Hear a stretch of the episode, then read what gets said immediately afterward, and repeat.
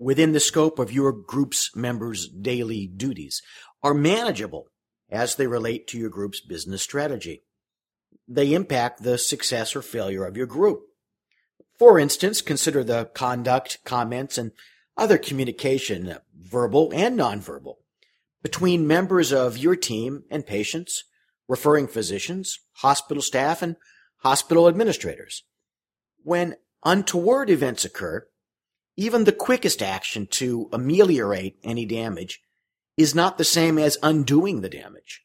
Although I'm all in favor of taking action to make the most out of an unfortunate situation through a situation transformer, once the bell has rung, it can't be unrung. It's not enough to simply adopt strategies and implement tactics on the management level. You must train your group's members on policies and procedures consistent with the group's interests. And you must implement both incentives and disincentives to best ensure compliance. If not, stuff will happen, which will lead to the bell ringing. When that happens, you won't have to wonder for whom the bell tolls. It will be tolling for you.